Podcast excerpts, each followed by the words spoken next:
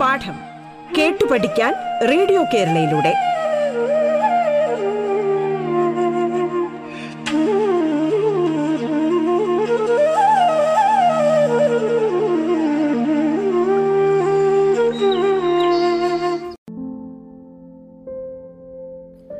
Radio കേരളയുടെ ഇന്നത്തെ ഈ ക്ലാസ്സിൽ ഞാൻ രവി എം.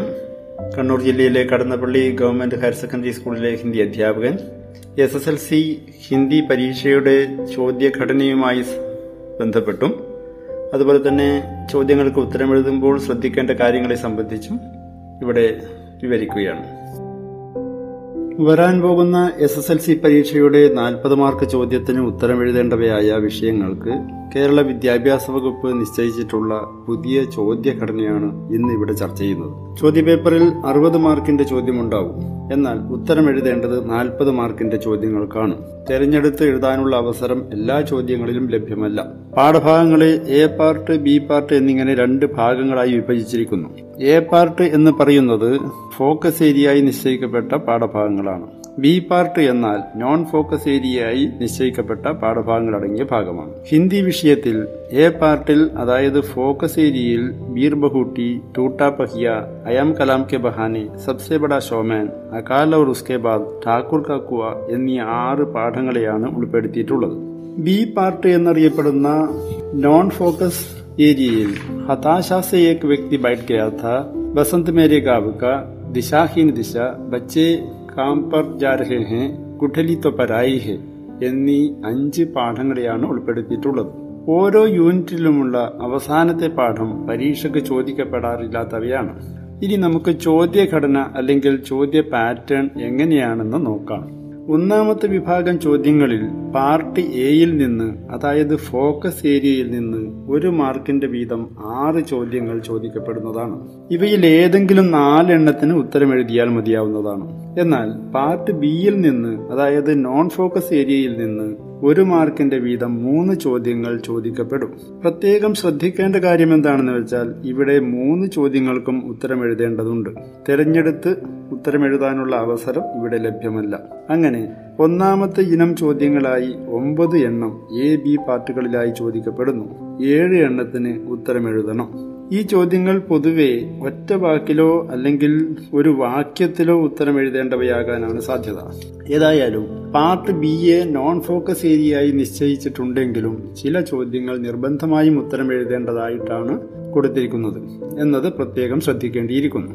എന്നാൽ എ പാർട്ടിലെ ആറ് ചോദ്യങ്ങളിൽ നാല് എണ്ണത്തിന് ഉത്തരമെഴുതാനുള്ള അവസരം ലഭ്യമാണ്. രണ്ടാമത്തെ വിഭാഗം ചോദ്യങ്ങൾ രണ്ട് മാർക്ക് വീതമുള്ളവയാണ്. പാർട്ട് എ അതായത് ഫോക്കസ് ഏരിയയിൽ നിന്ന് ഇത്തരം ഒരു ചോദ്യം മാത്രമേ കൊടുത്തിട്ടുള്ളൂ. ഇവിടെ ചോദ്യം തിരഞ്ഞെടുക്കാനുള്ള അവസരം ലഭ്യമല്ല. എന്നാൽ പാർട്ട് ബിയിൽ നിന്ന് അതായത് നോൺ ഫോക്കസ് ഏരിയയിൽ നിന്ന് രണ്ട് ചോദ്യങ്ങൾ കൊടുത്തിരിക്കുന്നു. അവയിൽ ഒന്നിന് ഉത്തരം എഴുതിയാൽ മതിയാകും. അപ്രകാരം നോക്കിയാൽ രണ്ടാമത്തെ വിഭാഗം രണ്ട് മാർക്കിന്റെ ചോദ്യങ്ങൾ എ ബി പാർട്ടുകളിൽ നിന്നായി മൂന്നെണ്ണം ചോദിക്കപ്പെടുന്നതിൽ നിന്ന് രണ്ടെണ്ണത്തിന് ഉത്തരം എഴുതിയാൽ മതിയാവും. ഇവിടെ ശ്രദ്ധിക്കേണ്ട കാര്യം പാർട്ട് എയിൽ തിരഞ്ഞെടുക്കാനുള്ള അവസരമില്ലാതെയും പാർട്ട് ബിയിൽ തിരഞ്ഞെടുക്കാനുള്ള അവസരമുള്ള രീതിയിലുമാണ് ഒരുക്കിയിട്ടുള്ളത്. അങ്ങനെ നോക്കിയാൽ രണ്ടാമത്തെ വിഭാഗം ചോദ്യങ്ങളിൽ രണ്ട് ചോദ്യത്തിനും കൂടി നാല് മാർക്കാണ് ലഭ്യമാകുക ഈ ചോദ്യങ്ങൾ പൊതുവെ രണ്ട് മൂന്ന് വാക്യങ്ങളിൽ ഉത്തരമെഴുതേണ്ട തരത്തിലുള്ളവയാവാനാണ് സാധ്യത. മൂന്നാമത്തെ തരം ചോദ്യങ്ങൾ മൂന്ന് മാർക്ക് വീതമുള്ളവയാണ്. ഈ വിഭാഗത്തിൽ പാർട്ട് എയിൽ നിന്ന് നാല് ചോദ്യങ്ങൾ ചോദിക്കപ്പെടുന്നതാണ്. എന്നാൽ നാലെണ്ണത്തിൽ മൂന്നെണ്ണത്തിന് ഉത്തരം എഴുതിയാൽ മതിയാവുന്നതാണ്. അതായത് ഫോക്കസ് ഏരിയയിലെ ആറ് പാഠങ്ങളിൽ നിന്നായി നാല് ചോദ്യങ്ങൾ പാർട്ട് ബിയിൽ നിന്ന് ഒരു ചോദ്യം മാത്രമേ വരികയുള്ളൂ. അതായത് ഈ വിഭാഗത്തിൽ പാർട്ട് ബിയിൽ ചോദ്യം തിരഞ്ഞെടുക്കാനുള്ള അവസരമില്ല. അങ്ങനെ എ ബി പാർട്ടുകളിലായി അഞ്ച് ചോദ്യങ്ങൾ ചോദിക്കപ്പെടുന്നതിൽ നാലെണ്ണത്തിന് ഉത്തരം എഴുതേണ്ടതാണ്. മൂന്ന് മാർക്കിന്റെ വീതം ചോദ്യങ്ങളായതിനാൽ ഈ വിഭാഗത്തിലെ ചോദ്യങ്ങൾക്ക് ലഭിക്കാവുന്ന പരമാവധി മാർക്ക് പന്ത്രണ്ട് ആണ്. ഇത്തരം ചോദ്യങ്ങൾക്ക് പൊതുവെ ആറ് മുതൽ എട്ട് വരെ വാക്യങ്ങളിൽ ഉത്തരം എഴുതേണ്ടി വരാനാണ് സാധ്യത. നാലാമത്തെ വിഭാഗമായ നാല് മാർക്കിന്റെ ചോദ്യങ്ങളിൽ പാർട്ട് എയിൽ നിന്ന് അതായത് ഫോക്കസ് ഏരിയയായി നിശ്ചയിച്ചിട്ടുള്ള ആറ് പാഠങ്ങളിൽ നിന്ന് മൂന്ന് ചോദ്യങ്ങൾ ചോദിക്കപ്പെടുന്നു. ഇവയിൽ രണ്ട് എണ്ണത്തിന് ഉത്തരമെഴുതിയാൽ മതിയാവുന്നതാണ്. പാർട്ട് ബിയിലെ അഞ്ച് പാഠങ്ങളിൽ നിന്നും രണ്ട് ചോദ്യങ്ങൾ ചോദിക്കപ്പെടുന്നതാണ്. ഇവയിൽ ഏതെങ്കിലും ഒരെണ്ണത്തിന് ഉത്തരമെഴുതിയാൽ മതിയാവുന്നതാണ്. ഈ വിഭാഗത്തിൽ മാത്രമാണ് എ ബി രണ്ട് പാർട്ടികളിലും ചോദ്യം തിരഞ്ഞെടുത്ത് എഴുതാനുള്ള അവസരം ലഭ്യമായിട്ടുള്ളത്. രണ്ട് പാർട്ടികളിലുമായി അഞ്ച് ചോദ്യങ്ങൾക്ക് മൂന്ന് എണ്ണത്തിന് ഉത്തരമെഴുതുക. ആകെ പന്ത്രണ്ട് മാർക്ക് ലഭിക്കുന്നതാണ്. ഈ ചോദ്യങ്ങൾ സാധാരണ നാല് മാർക്കിന്റെതായി ചോദിച്ചു വരാറുള്ള ചോദ്യങ്ങളെയെല്ലാം ഈ വിഭാഗത്തിൽ ചോദിക്കപ്പെടാവുന്നതാണ്. ഡയറി പോസ്റ്റർ ബാത്ചീത് ടിപ്പണി കവിത ആശയ് തുടങ്ങിയവയെല്ലാം ഈ വിഭാഗത്തിൽ ചോദിക്കപ്പെടാവുന്ന ചോദ്യങ്ങളായി പ്രതീക്ഷിക്കാവുന്നതാണ്. അവസാനത്തേതായ അഞ്ചാം വിഭാഗത്തിൽ അഞ്ച് മാർക്കിന്റെ ചോദ്യങ്ങളാണ് ചോദിക്കപ്പെടുന്നത്. ഈ വിഭാഗത്തിൽ നിന്നുള്ള ചോദ്യങ്ങൾ പാർട്ട് എയിൽ നിന്ന് മാത്രമേ ചോദിക്കുന്നുള്ളൂ എന്നുള്ളതാണ് പ്രധാനപ്പെട്ട കാര്യം. ഫോക്കസ് ഏരിയയിൽ നിന്ന് രണ്ട് ചോദ്യങ്ങൾ ചോദിക്കപ്പെടുന്നു. അവയിൽ ഒരെണ്ണത്തിന് ഉത്തരമെഴുതിയാൽ മതിയാവും. ഈ വിഭാഗത്തിൽ പാർട്ട് ബിയിൽ നിന്ന് ചോദ്യങ്ങളില്ല. ഏറ്റവും ഉയർന്ന മാർക്കുള്ള വിഭാഗമാണിത്. അഞ്ച് മാർക്കിന്റെ ഒരു ചോദ്യത്തിനാണ് ഉത്തരം എഴുതേണ്ടത് സാധാരണയായി ഹിന്ദി ചോദ്യ പേപ്പറിലെ ഉയർന്ന മാർക്ക് നാല് ആയിരുന്നു. കഴിഞ്ഞ വർഷം മുതൽ അവതരിപ്പിച്ച ഈ വിഭാഗത്തിൽ സാധാരണ നാല് മാർക്കിന് ചോദിക്കപ്പെട്ട ഇവ തന്നെയാണ് ചോദിക്കപ്പെടാൻ കൂടിയ സാധ്യതയുള്ളത്. ഇപ്രകാരം എ പാർട്ടിൽ നിന്ന് പതിനാറ് ചോദ്യങ്ങളിൽ നിന്ന് പതിനൊന്ന് എണ്ണത്തിനും ബി പാർട്ടിൽ നിന്ന് എട്ട് എണ്ണത്തിൽ നിന്ന് ആറ് എണ്ണത്തിനും ഉത്തരം എഴുതേണ്ടിയിരിക്കുന്നു.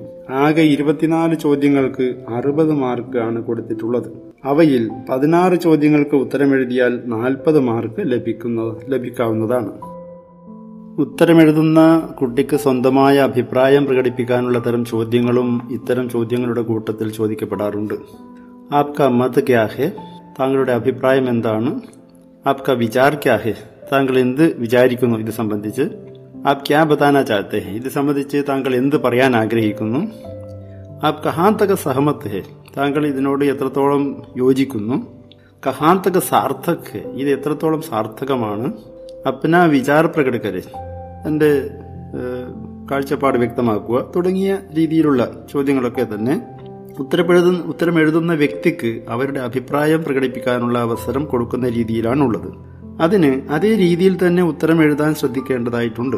ഉദാഹരണം മേരാ മത് ഹേ മേരാ വിചാർ ഹേ മേ യേ ബതാനാ ചാഹത്താ മേ സഹമത്ത് മേ ബിൽക്കുൽ സഹമത്ത് മേ സഹമത്ത് നഹീഹും തുടങ്ങിയ വാക്യങ്ങളോടുകൂടി ഉത്തരമെഴുതുന്ന രീതിയാണ് ഇവിടെ കൂടുതൽ അഭികാമ്യമായിട്ടുള്ളത്. ജാതീയ അസമാനത അഭിശാപ് ഹെ ഇസ് പ്രസ്താവ് പർ ആപ്ക മത് ക്യാ ഹെ. ഈ പ്രസ്താവനയെ പറ്റി താങ്കളുടെ അഭിപ്രായം എന്താണ്? ലിംഗപരക അസമാനത നഹി ഹോനി ചാഹിയെ ഇസ് പ്രസ്താവ് പർ ആപ്ക വിചാർ ക്യാ ഹെ. ഈ പ്രസ്താവനയെ പറ്റി താങ്കൾക്ക് പറയാനുള്ളത് എന്താണ്? അല്ലെങ്കിൽ താങ്കൾ എന്താണ് പറയാൻ ആഗ്രഹിക്കുന്നത്? लिंगपरक असमानता सामाजिक अभिशाप है इस कथन पर आप क्या बताना चाहते हैं ഈ പ്രസ്താവനയെപ്പറ്റി താങ്കൾ എന്ത് പറയാൻ ആഗ്രഹിക്കുന്നു ജാതീയ അസമാനത അന്യായ ഹെ ഇസ് കഥൻ സെ ആപ് കഹാൻ തക സഹമത്ത് ഹെ ഈ പ്രസ്താവനയോട് താങ്കൾ എത്രത്തോളം യോജിക്കുന്നു ഇത്തരം ചോദ്യങ്ങൾക്ക് ഉത്തരം എഴുതുമ്പോൾ ഇപ്രകാരമാകാവുന്നതാണ് मेरा मत है कि जातीय असमानता एक सामाजिक अभिशाप है ये कानून और संविधान के खिलाफ है यानी जाति असमानता का अंत होना चाहिए। मेरा विचार है कि लड़के लड़कियाँ दोनों को समानता का अधिकार है लिंगपरक असमानता सामाजिक विकास में बाधा डालता है। मैं ये बताना चाहता हूँ कि लिंगपरक असमानता नहीं होनी चाहिए। समाज में हो या परिवार में लड़के लड़कियाँ समान माने जाने चाहिए। जातीय असमानता अन्याय है, इस कथन से मैं बिल्कुल सहमत हूँ। मनुष्य जन्म से नहीं, कर्म से महान बनता है।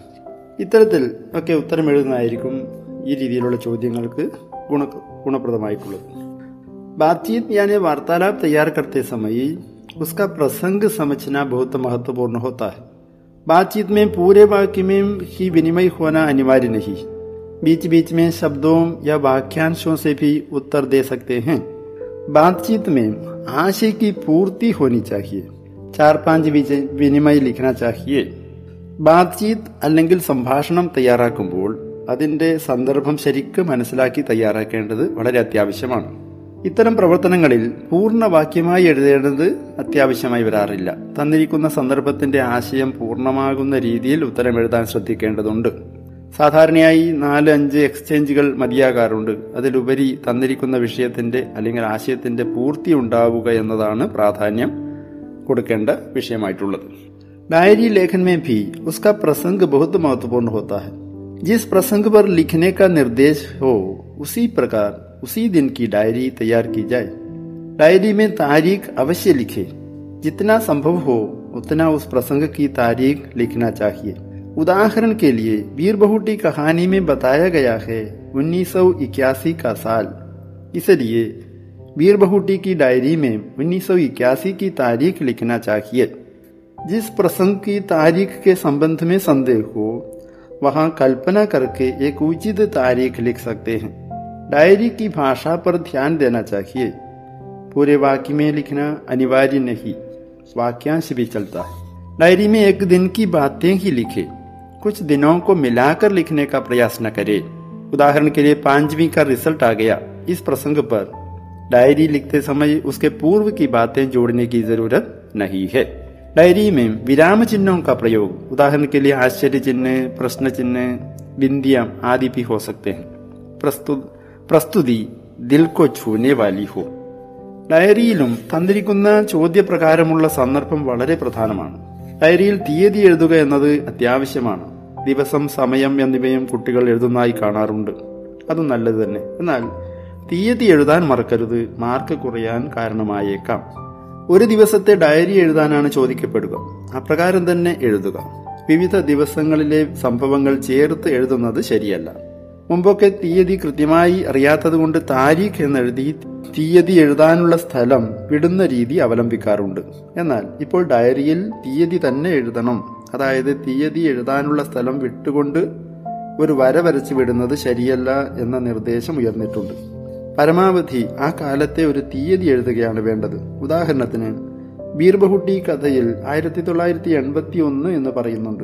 അതുകൊണ്ട് തന്നെ ബീർബഹുട്ടി അടിസ്ഥാനമാക്കി ഡയറി എഴുതുമ്പോൾ തൊള്ളായിരത്തി എൺപത്തി ഒന്നിലെ ഒരു തീയതി എഴുതുകയാണ് ഉചിതമായിട്ടുള്ളത്.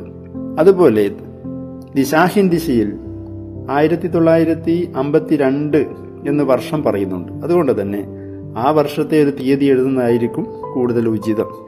ആയിരത്തി തൊള്ളായിരത്തി എഴുപത്തി ഏഴിൽ മരണമടഞ്ഞ ചാർലി ചാപ്ലിന്റെ പാഠത്തെ അടിസ്ഥാനമാക്കി എഴുതുന്ന ഡയറിയിൽ രണ്ടായിരത്തി ഇരുപത്തിരണ്ടിലെ തീയതി എഴുതുന്നത് ഉചിതമായിരിക്കില്ലെന്ന് പറയേണ്ടതില്ലല്ലോ.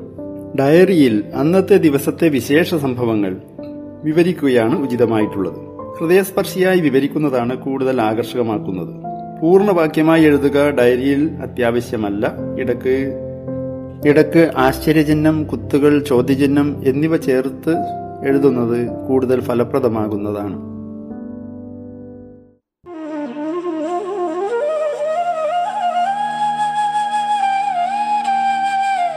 പാഠം കേട്ടു പഠിക്കാൻ റേഡിയോ കേരളയിലൂടെ. പാഠത്തിൽ ഇനി ഇടവേള.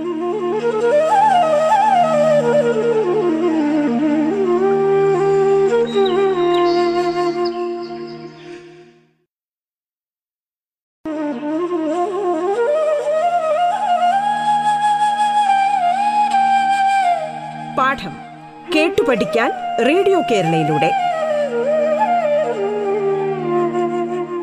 തുടർന്ന് കേൾക്കാം പാഠം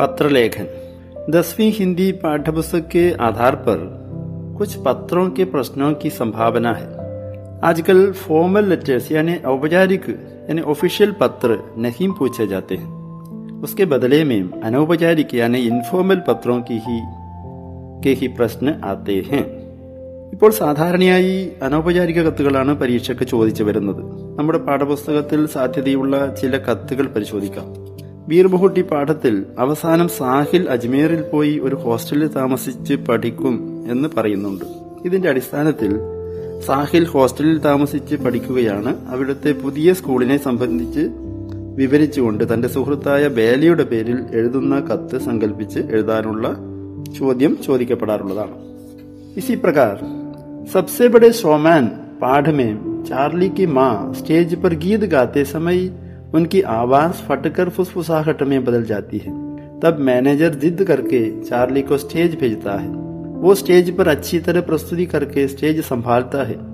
इसके आधार पर उस दिन की घटना का वर्णन करते हुए चार्ली की माँ हैना अपनी सहेली का, सहेली के नाम पत्र लिखती है। ऐसा एक पत्र कल्पना करके लिखने के लिए भी पूछा जा सकता है। पत्र लिखते समय उसका प्रसंग अच्छी तरह समझकर लिखना ठीक होता है। स्थान, तारीख, संबोधन, मुख्य कलेवर, स्वनिर्देश सेवा में नाम और पता आदि ऐसे पत्रों में आवश्यक होते हैं സബ്സെ ബഡ ഷോമാൻ എന്ന പാഠത്തിലെ സന്ദർഭത്തെ അടിസ്ഥാനമാക്കി ചാർലിയുടെ അമ്മ ഹെന്ന തന്റെ കൂട്ടുകാരിക്ക് അന്നത്തെ സംഭവം വിവരിച്ചുകൊണ്ട് എഴുതുന്നതായി സങ്കല്പിച്ച് കത്തെഴുതാനുള്ള ചോദ്യം ചോദിക്കപ്പെടാറുണ്ട് കത്തെഴുതുമ്പോൾ സ്ഥാൻ താരീഖ് സംബോധൻ അഭിവാദൻ മുഖ്യ കലേവർ സ്വനിർദ്ദേശ് സേവാമേ നാം ഓർ പത്ത ഇവയെല്ലാം അടങ്ങിയ രീതിയിൽ കത്തെഴുതുകയാണ് ശരിയായ രീതി അപ്രകാരം എഴുതിയാൽ ചോദ്യത്തിനുള്ള മുഴുവൻ മാർക്കും കിട്ടുന്നതിന് സഹായകരമായിരിക്കുകയും ചെയ്യും इसी प्रकार दिशाहीन दिशा गुठली तो पराई है आदि पाठ में से भी पत्र के प्रश्न आने की संभावना है दिशाहीन दिशा पाठ में लेखक मोहन रागेश अपनी यात्रा पूरा करके अपने घर पहुँचते हैं। उसके बाद आप अपने मित्र अविनाश के नाम पत्र लिखते हैं। ऐसा एक पत्र कल्पना करके लिखने का प्रश्न आने की भी संभावना है। इसी प्रकार अंतिम पाठ गुठली तो पराई है नामक कहानी में।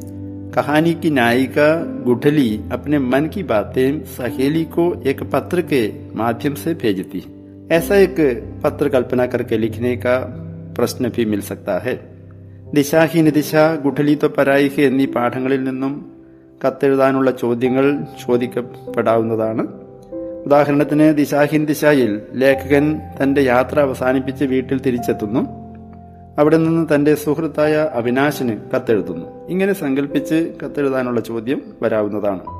അതുപോലെ തന്നെ ഗുഠലിത്വ പരായിഹ എന്ന പാഠത്തിൽ നായിക ഗുഠലി തന്റെ കൂട്ടുകാരിയോട് തനിക്ക് വീട്ടിലുണ്ടായ മോശമായ അനുഭവങ്ങൾ വിവരിച്ചുകൊണ്ട് കത്തെഴുതുന്നതായും ചോദ്യം ചോദിക്ക ചോദിക്കപ്പെടാവുന്നതാണ് കത്തെഴുത്തിന്റെ ചോദ്യത്തിന് അതിന്റെ കൃത്യമായ ഫോമാറ്റിൽ തന്നെ ഭംഗിയായി എഴുതുന്നത് ചോദ്യത്തിന്റെ മുഴുവൻ മാർക്കും ലഭിക്കുന്നതിന് സഹായകരമാകുന്നതാണ് कम से कम एक प्रश्न पटकथा का आता है बीर बहुटी सबसे बड़ा शोमैन अयम कलाम के बहाने गुठली तो पराई है आदि पाठों से पटकथा के संदर्भ निकाल सकते हैं पटकथा लिखते समय हम किस किस बात पर ध्यान दें पटकथा का एक दृश्य लिखने का निर्देश ही मिलता है।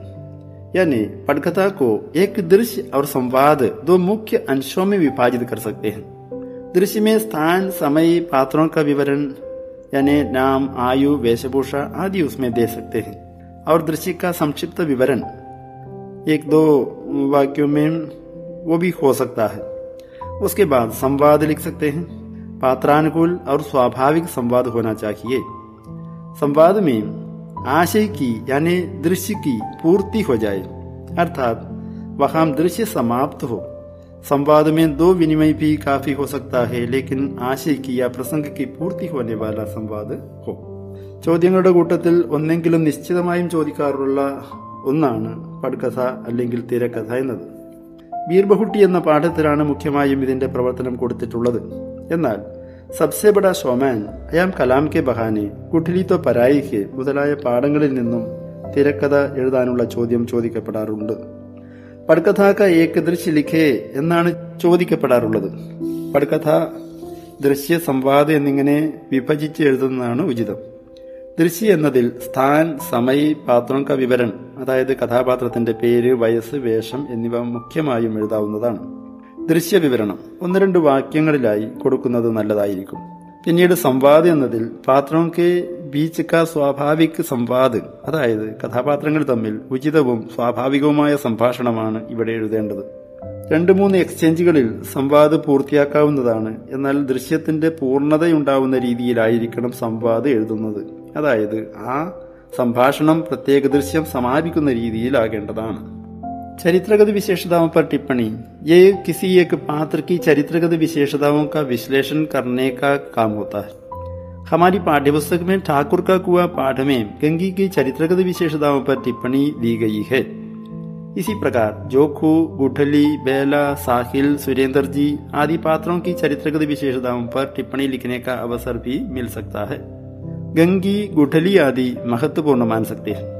इसका उत्तर लिखते समय प्रस्तुत पात्र से संबंधित विशेषताएं देनी चाहिए उदाहरण के लिए वाक्यों का उद्धरण भी अच्छा मान सकते हैं प्रस्तुत पात्र को प्रस्तुत करने में रचनाकार किस हद तक सफल हुए हैं ये भी बताना ठीक होता है ചരിത്രഗത വിശേഷതാവും പർ ടിപ്പണി കഥാപാത്ര നിരൂപണം എന്ന രീതിയിൽ എഴുതാവുന്ന ഒരു ചോദ്യമായി ഇതിനെ കണക്കാക്കാം. പത്താംതരം ഹിന്ദി പാഠപുസ്തകത്തിലെ ബീർ ബഹുട്ടി ഠാക്കൂർ കാക്കുവ ഗുട്ടലിത്തോ പരായി എന്നീ പാഠങ്ങളാണ് ഇതിന് കൂടുതൽ യോജിച്ചത് എന്ന് കാണാവുന്നതാണ്. കഥാപാത്രത്തിന്റെ വിവിധ സ്വഭാവ ഗുണങ്ങൾ വിശദീകരിക്കുമ്പോൾ വാക്യങ്ങൾ ഉദ്ധരിക്കുന്നതും ഗുണപ്രദമാകുന്നതാണ്. പ്രസ്തുത കഥാപാത്രത്തിന്റെ അവതരണത്തിൽ കഥാകാരൻ എത്രമാത്രം വിജയിച്ചിരിക്കുന്നു എന്നുകൂടി പറയാവുന്നതാണ്. പുതിയ ചോദ്യഘടന പ്രകാരം വ്യാകരണ ചോദ്യങ്ങളായ സർവനാം വിശേഷൻ ലഘ് കർത്താക്രിയ അന്വതി മുതലായവക്ക് എവിടെയാണ് സ്ഥാനം കണ്ടെത്തേണ്ടത് എന്ന ഒരു സംശയം ഉയർത്തിയിട്ടുണ്ട്. എന്നാൽ ഇവിടെയെല്ലാം ഓരോ മാർക്ക് ചോദ്യങ്ങളായതുകൊണ്ട് ആദ്യത്തെ ഒമ്പത് ചോദ്യങ്ങളിൽ ഇവയ്ക്ക് സ്ഥാനം കൊടുക്കേണ്ടതായി വരാനാണ് സാധ്യത. അതുപോലെ രണ്ട് മാർക്കിന്റെ വാക്യ പിരമിഡ് എന്ന ചോദ്യത്തെ രണ്ടാമത്തെ വിഭാഗമായ പത്ത് മുതൽ പന്ത്രണ്ട് വരെയുള്ള ചോദ്യങ്ങളിൽ ഉൾപ്പെടുത്താനാണ് സാധ്യമാവുക. അതുപോലെ തന്നെ സഹി ജോഡി ലഗായി ജോഡിയെ എന്നിങ്ങനെ നിർദ്ദേശത്തോടെ വരുന്ന ചേരുംപടി ചേർക്കൽ ഉണ്ടെങ്കിൽ അതിനെ മൂന്ന് മാർക്ക് വിഭാഗമായ പതിമൂന്ന് മുതൽ പതിനേഴ് വരെയുള്ള ചോദ്യങ്ങളിലോ നാല് മാർക്ക് വിഭാഗമായ പതിനെട്ട് മുതൽ ഇരുപത്തിരണ്ട് വരെയുള്ള ചോദ്യങ്ങളിലോ ഉൾ- ഉൾപ്പെടുത്തുകയോ ചെയ്യേണ്ടതായി വന്നേക്കാം. ഏതായാലും കൃത്യമായ ഒരു ചോദ്യഘടന നേരിൽ കാണുന്നതിനായി എസ് എൽ സി മോഡൽ പരീക്ഷ വരെ നമുക്ക് കാത്തിരിക്കേണ്ടിയിരിക്കുന്നു. ഈ ക്ലാസ്സിലൂടെ ഹിന്ദി എസ് എൽ സി പരീക്ഷയുടെ ചോദ്യഘടനയുമായി ബന്ധപ്പെട്ട് അതുപോലെ തന്നെ ചോദ്യങ്ങൾക്ക് ഉത്തരം എഴുതുമ്പോൾ ശ്രദ്ധിക്കേണ്ട കാര്യങ്ങളെ പറ്റിയും വളരെ ചുരുക്കി വിവരിക്കുകയാണ് ഉണ്ടായിട്ടുള്ളത്. എല്ലാ കുട്ടികൾക്കും നല്ല പരീക്ഷാ ദിനങ്ങൾ ആശംസിക്കുന്നു. നന്ദി.